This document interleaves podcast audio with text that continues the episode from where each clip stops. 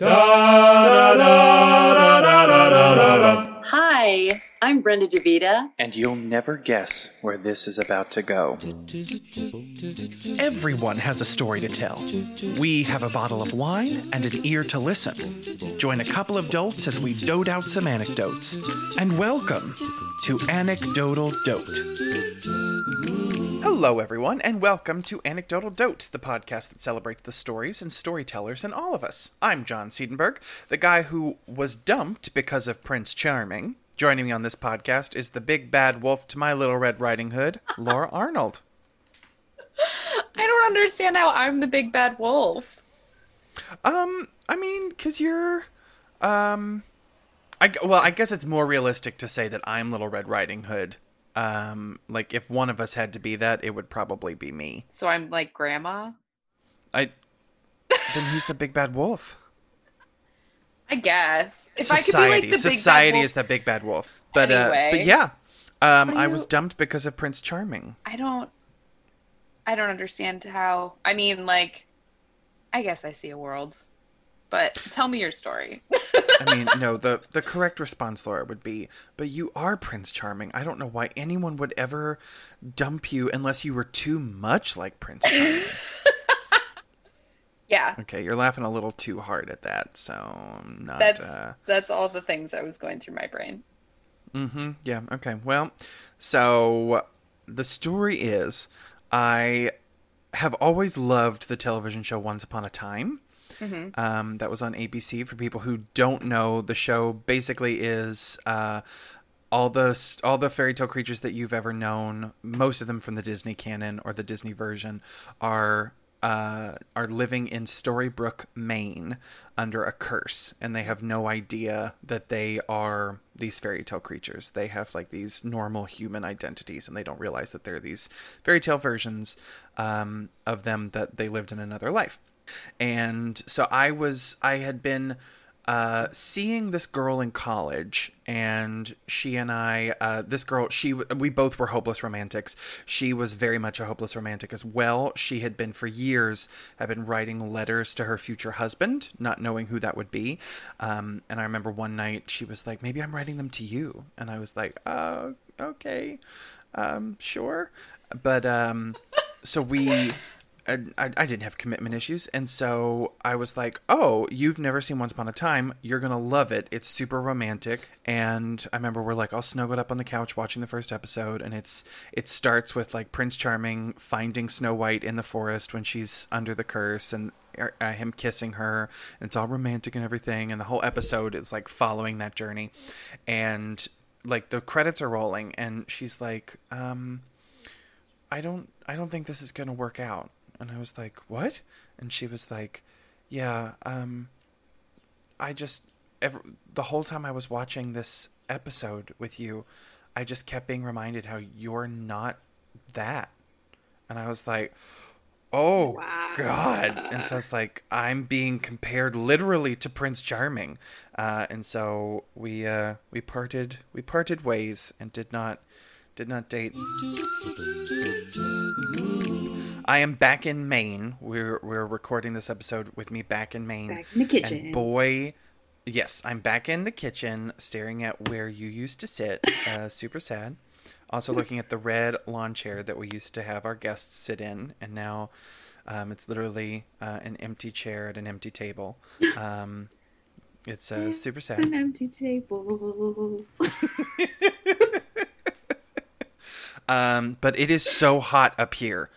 Um, was living with air conditioning down in Kentucky. Do not have that in my apartment. Oof. So I am dying. Yeah, we have central air, and let me tell you, that is the dream. Wow. Um, thank you so much for kicking a guy while he's down. Sorry about it. Because, like, it's It's been like- hot here too, but not that bad, I don't think. Well, I would say not if you have a a, a, a refrigerator blowing cool air on you all day. I mean, I'm talking about like going outside when I like go outside and do stuff for a little while. I can't spend it. It's so humid though that it's hard to like spend much time out there. But so you stay inside? Yeah. Why? because it's comfortable. you, Laura. I'm sorry, John. You're not sorry. You're really comfortable with air conditioning.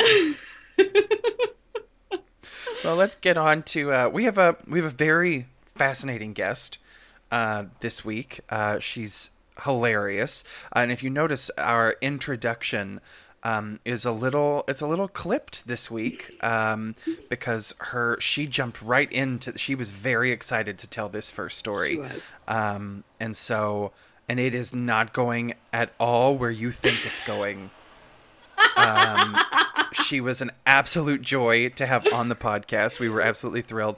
Um, so let's let's jump to it. Uh, Laura, let's introduce this uh, this amazing woman. Yeah, today's guest is the artistic director of American Players Theater, where she's celebrating her 26th season with the company. She trained with Tadashi Suzuki in Japan, as well as at the University of Northern Iowa and the University of Delaware. Welcome to the podcast, Brenda DeVita. I was an actor in college and I was in a show. I was in a show. It's the second time I had been in this show, playing Sally Bowles in Cabaret. And um, I loved the role so much.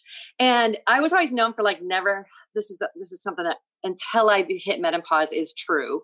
I was never the person who had the extra tampon ever, ever. I was never the person who had like the extra tampon or the extra pad or in my in my memory. All the things I'm saying are my memory, and we all know that that's dicey. But in my memory, this is the story. Um, I was doing cabaret and I couldn't dance very well. And it's really problematic when you're playing Sally Bowles that you're not really a dancer. So they always put me up on a chair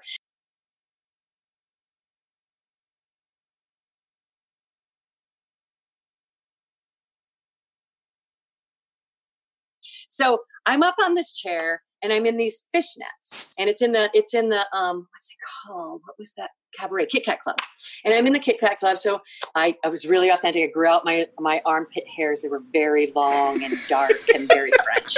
And um Sally is on this chair and I'm doing my number and I'm dancing and I'm singing. And all of a sudden I think, oh I just tore. Oh my god, I swore. Sorry. I just It's okay. tore. No, no, you're fine. Okay, great. My um my my um my fishnets all the way down the inside of my leg. And I'm like, God dang it, I'm supposed to be sexy and this is just trashy. And I could feel it and I thought, oh God. So I just put my knees together and I just dance it out, you know, and finish the number and the ah, and I have a really fast quick change backstage for the next scene, which I have to have um, a long cigarette lit on a holder, and I have a puff fur on, and I'm completely done up, and I have like a minute to do this. And I get back there, and my dresser, who will remain nameless because they probably don't need me to say their name, my dresser's back there, and they're like, "Give it to me," and I'm like, "What? What are we talking? What?" And they're t- undressing me. Give it to me, and I'm like, "What? What?" And I look down, and I am bloody, like all blood down the inside of my leg. Oh And I no. literally- He said, "Give it to me," and I'm like, "Thunk!" And I pulled that baby out, and I slap. He had a, a wad of paper towels. Plop it in his hand. He throws it over his shoulder. I have no idea. I kept thinking, who is going to find that tomorrow in the cleanup? He's like, and they, I, and they're washing me down and dressing, and they push me out, and they start the next scene. I am, I am in complete shock, and utter shock. That is that is my story.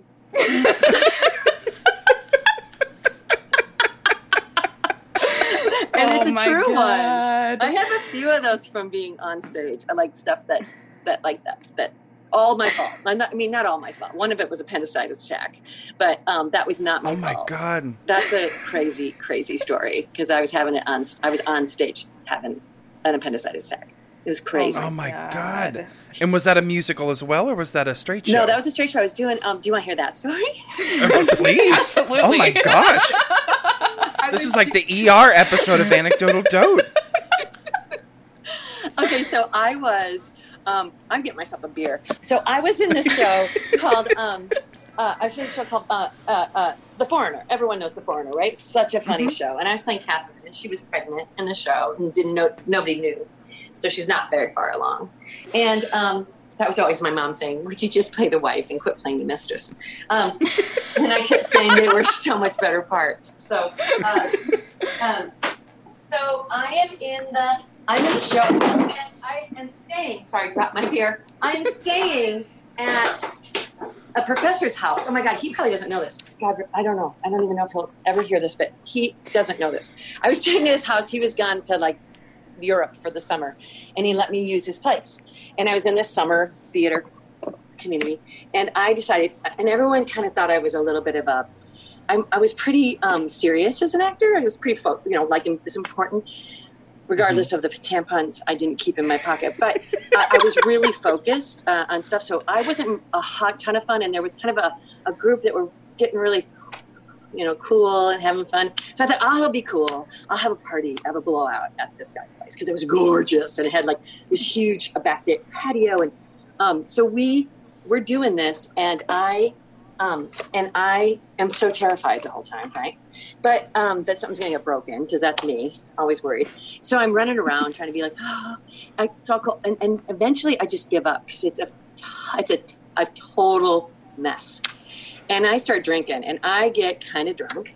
And um, about four in the morning, I start feeling like I'm dying, like I'm going to have the worst hangover. And I had two shows the next day, and I was in rehearsal for uh, what's the one suddenly Seymour that that Little Shop. Little I was Shop playing her, Audrey, and I was in rehearsal for that in the daytime, and then I had uh, Foreigner at night, and I was dying in rehearsal. I, I I remember crawling up the stairs of the theater backstage to get to the bathroom to throw up, and I was like, I am, and so the people that were the cool people that I wanted to be friends with all thought I was the biggest loser and completely unprofessional.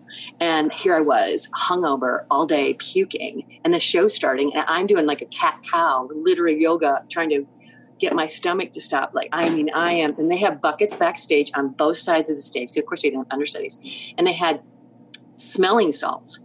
And I'm out there and I'm doing the show, and eventually I am complete. I would go back, puke. Sarah Young was the stage manager on this. Puke. They give me smelling salts. I go back out, and by the and my friend Michael Bodewin was in the show with me, and he is watching me. He's playing Ellard, and he's watching me. And at one point, at the in the towards the climax of the show, he's down right down right, and he says, "Come here, come here, come here," and I'm like crawl like literally like I'm bent like in a like a I don't know like a 75 degree angle. Like I'm literally bent over. He, I sit down and he says you are gray. You are you are turning gray. And I'm like I don't know what's wrong with me. And I thought this whole time it was a hangover. And the curtain the lights go down. My brother and his girlfriend were there to see the show that night. The lights go down. I I had gotten off stage. I didn't come up for curtain call, and the artistic director was backstage, and he's this big man, and he picked me up. Sarah Young opened the back doors. Poof, It's like hundred degrees outside. He has his car, air conditioning blowing hot, puts me in the car, slams the doors, drives me to the hospital. And I'm in the hospital, and my brother shows up at the hospital. I'm in the I'm in the room, and they're assessing me, and they're like worried. And the and my brother comes in. He's like, "What? I went down to see her. She, she didn't come off for curtain call. Is she okay?" And he comes in, and, and the doctor's like, "Okay, Brenda, I need to ask you some questions." He said, "Is there a possibility you're pregnant?" And my brother goes, "She's not married." And the doctor goes, the doctor goes, the doctor looked at him like he was joking, and he was like, "Uh huh." I, I, I need her to answer this question. He said, "Is there a chance that you're pregnant?" And I look at my brother, and he goes, "She is not married." I mean, he was staying to the story, and I'm like, "That's my brother." And he's like, "You're gonna need to step out, please." And I'm like, "I'm not pregnant, Brian. I'm not. There's a chance I could be pregnant, but I'm not pregnant." And then I, um, that was a whole other family issue. But but then I go in and they find out I have an appendicitis. I'm having appendicitis and it was rupturing. And literally, the Oh. nurse putting the thing on my face says, "I just saw you in this show. You were so funny." it's a little tiny town I was in. She's like, "You were so funny. We saw it last night." I'm not even. Oh I my think this. I think the surgeon may have been there. And I'm like, "Oh my god!" And then they put me out, and then I come to, and like, if I had waited. I don't know, but the story that is made up in our heads at the theater was if I had waited, I, I, I would have been so sick. And I had no insurance. That was the other thing, of mm. course. Wow. Yeah. No insurance. So my mom wrote a letter to the hospital and asked them to cut. She always has this great, she has six, uh, 15 siblings. So she would write this incredible letter to doctors to cut the fees and stuff. And they did. They cut like everything in half and said, my poor daughter is one of 16 children. And they did it. So they were really nice about it. But yep, those are my, those are two, those are, those are two stories. Oh my wow, gosh. that's those those are Yep. incredible. Those are incredible. amazing. I- you know, it's the world. So Brenda, um, what is your? Because you are you're an artist. Uh, you work on stage, off stage. You're um, just from reading your Yep. your bio. Um, you've done it all. Um, so what is what's your first memory with theater in like in particular? This is a true story. I lived on the end of a dead end dirt road in the middle of Iowa in the country with 15 Mm. siblings. So, and, and, and I went to a Catholic school. And so we didn't have, you know, we didn't have theater. We didn't do plays in my grade school or middle school. There was no plays. I, I, I, uh, I sang. I found out that I could sing. And I remember I sang uh, yeah so that so we didn't really do plays i did sing in, in middle school and i remember my whole family was like what oh my god we had no idea i mean they were like so embarrassed for me. I mean i had a cowl neck sweater on and a wrap skirt and some chunky nude hose and some chunky sandals. I'll never forget what i was wearing. And i sang ice castles. From the I, I could do it for you now but i won't. Um, um, i had never seen a live play. I, i'd never seen a play at that point in my life. And then i hit high school and i had an incredible teacher. Um, her name was Mrs. Jarko, and we became friend, friends. And she convinced me to try out for the musical, and and um, I found out that I really love to be looked at. Isn't that weird? like I don't think I was ever looked at like for my, most of my childhood. So I mean, I literally was like, oh, people want to look at me, they want to listen to me, and they think I'm funny and special. Oh my god, that was it. I was done. Like that was it. Like I didn't care what part I played. I didn't care what I was doing. What number are you in your siblings? I always tell that everyone that I'm the 11th because it just sounds better. There's five girls, five boys, me, and five more boys. But I was on my bike the other day and I realized that's been a lie for my entire adult life. Um, because it kind of gets messy if you start saying okay, these many and then this many. I, I, I am 11th. And are you are you all close in age? Like, I mean, obviously the whole all fifteen of you are pretty spread out, but are you like 16. There's 16. 16 but are you like each sibling in order pretty close in age Yeah, uh, it's a pretty crazy story. So, um, my my my mom married her high school sweetheart, who was a combination of like I don't know, he was gorgeous, and fantastic, and stunning, and charming, and powerful, and and the blue collar boy from down the street, you know, and um, worked uh, lived at a farm and was a ranch uh, farmhand, and um, he had run away from home when he was little and younger. I mean, when he was like 16, and he had a twin brother. And anyway, he was his name was Gail, and he um, mar- they got married like right out of high school, and she had a baby like a year later, and she had four babies four years later. She had two sets of Irish twins, basically, you know, one, two, three, four, like within 10 months of each other. So, and then they were like done. And they waited, and, and then I came along accidentally, like um, seven years later or something, or six, I don't know, five years later or something. And then I had a little brother, Brett. And um, my dad died in a car accident when he was 36 um, and left my mom, I think she was 34, with all the kids. And I think my oldest sister was like 13 or 14. And so my mom, three years later, met a man, and she, my mom has got a wicked sense of humor. She's a great storyteller. She'd be good for your show. She, I don't know. She gets all nervous about having anything important to say, but if you get her going, she's great. But she had a wicked sense of humor, and she'd say, "Who's going to marry a, a woman with six kids?" Like she was a receptionist. She had gotten a job at a reception in the hospital, local hospital, and these doctors would come down. She's good looking, and she was young. You know, she was 35, and they'd come down and they'd be like, "Hey," and they'd hang out by the thing, and then they'd be like, "Are- "What are all those? Are those all your kids?" And they'd be like, and then she'd see them go around the other way and go up the steps and never come by her desk and always circumvent the desk from then on. So she would say, "Who's marrying a woman with six kids? A man with nine, right? That's the only person who's married." So that's what happened. i mean I mean, oh come my on. god And so she married a man um, who had lost his wife unexpectedly in a tragic, um, uh, I think a heart attack, I believe, or stroke. I'm not sure. Lois, um, my, my stepfather, Lori, um, married my mom, and he had nine kids. And we moved in, and we all pretty much. We moved into a farmhouse, and when we go see it, when my husband saw that farmhouse, he could not believe how small it was. oh my god it's literally like that movie Yeah, my mom hated those movies. She hated the Brady Bunch. She couldn't watch it. She was like, "Shut that off! Propaganda is not true."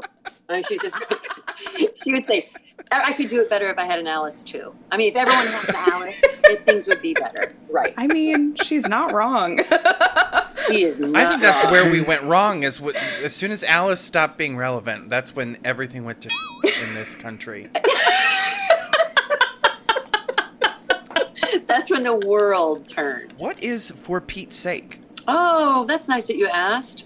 We were living in this small town, Spring Green, and the people that helped um, when we got here without a pot to piss in, as my mom would say, um, we were found out we were pregnant, and uh, uh, my husband and I, and we were like, "Oh my God, I gotta go, I gotta work." And how we and this lovely family in town offered to she was the mother earth. She was in i remember she had children around her all the time. She homeschooled her kids. Her name was susan greenwood and don her husband and susan was like an angel and she loved kids. And she walked up to me and she goes i can't have any more she had seven. She don won't let me have any more but could i hold your baby? And i was like oh my god could you watch my baby? Can you take my baby? Could you would you want to babysit my baby? I mean i was crazy. I was so desperate to find someone to help us. Um, and she saved our lives and she um, um, took care of gail my first our firstborn. Um, Gail was really enamored of the one boy that was left in the house, which was of the boys. He was the youngest. His name was Pete, and Pete would t- play with Gail. And uh, they listened to the Monkees album, taught him every mm-hmm. word to all the songs, and to annoy me. And um, and uh, Pete was just a great is a great guy, and he um athletic and always took time to be with the kids and stuff. It's just a, a real heartfelt person. And um, one day. Uh, they found out that he had cancer and the cancer was in his leg and the leg had to be taken off and it was really really really rampant um, aggressive bone cancer. Um, and he went through this the most torrential uh, chemo i mean just downpour of chemo the hardest chemo. And uh and he never i never saw the guy ever complain ever. And i saw him a lot and i couldn't bear how brave he was. And he was just a kid. He was like 18. But they found out that there was these things that were like these um, uh, uh, bionic, whatever, legs. And from his knee down, he could potentially get. Uh, we could we could help get this this um, what are they called? Please help me. Um, prosthetic. Yeah, prosthetic. That would be automated, and, and he could still run and maybe and stuff. And uh, uh, they were looking for our help, and we just said, "We have no idea what to do, but we'll figure it out." And so a group of people in town, it was like five or six of us, just decided it was fifty thousand dollars. We could raise fifty thousand dollars. We had no idea what we were doing, and and um, we started making bread and cooking and I would sing at people's events and Jimmy would cook spaghetti and and some you know we did everything you can imagine. And then we decided to have a big party in the park and have all of our artist friends and, and lots of our friends were in bands and we put together all these bands and we got that it was it was profound. We got that it was amazing in this small town. We got the KCs and the Lions Club to work together. You know we were like building bridges and the liberals and the you know because it was someone in need and it was like so our tagline became when you see a need fill it and uh, we went for it and we raised $105,000. Wow. Um, wow. And so the family in pure, pure Greenwood style, they were like, well, we only need 55 of that. So you should give that to somebody else. And so we got all these letters from town about how oh, what an amazing it was amazing. It was everybody. It's a 1,200 at that point, 1,200, 1,300 people in this town, and ev- I mean, had 850 people there, and everybody bought stuff at the silent auction. Everybody drank for Jesus, we call it. You know, drank for drank for help to help people. You know, a lot of beer. We drank a lot of beer, and and and everybody just gave helped out. It was a complete voluntary thing. And when we ended up with that bank account, we got together and we gotten all these letters said they have to do that again next year. And now it's been 16 years. We've raised over a million dollars um, wow. for the local River Valley area. And Pete is alive and well, has two children, does yoga with his wife. His wife is a yoga instructor. They do couples yoga. He can ski and water ski, and uh, he does everything.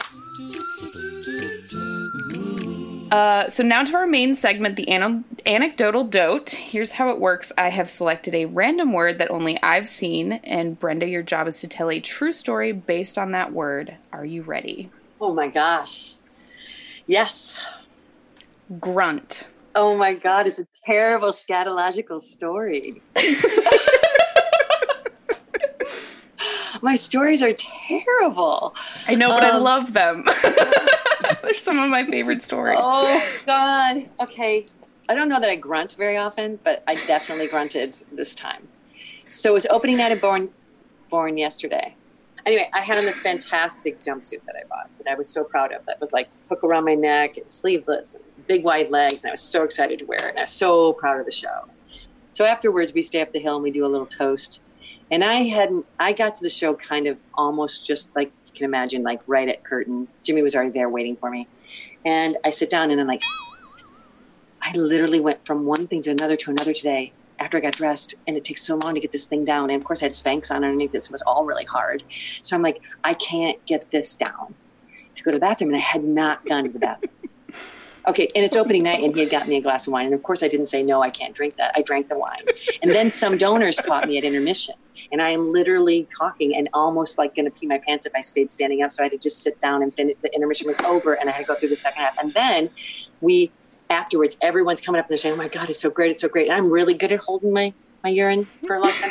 Um, so I'm standing there and people are talking to me, and all of a sudden I'm like, I gotta get to the bathroom. I gotta get to the bathroom. And then everyone came out for the toast. So it's like the toast on top of the oh. show, on top of the donors, on top of the afternoon, and I don't. And so I am literally, and I get done and I start to go, and that all the everything's locked up, and I have to get down the hill.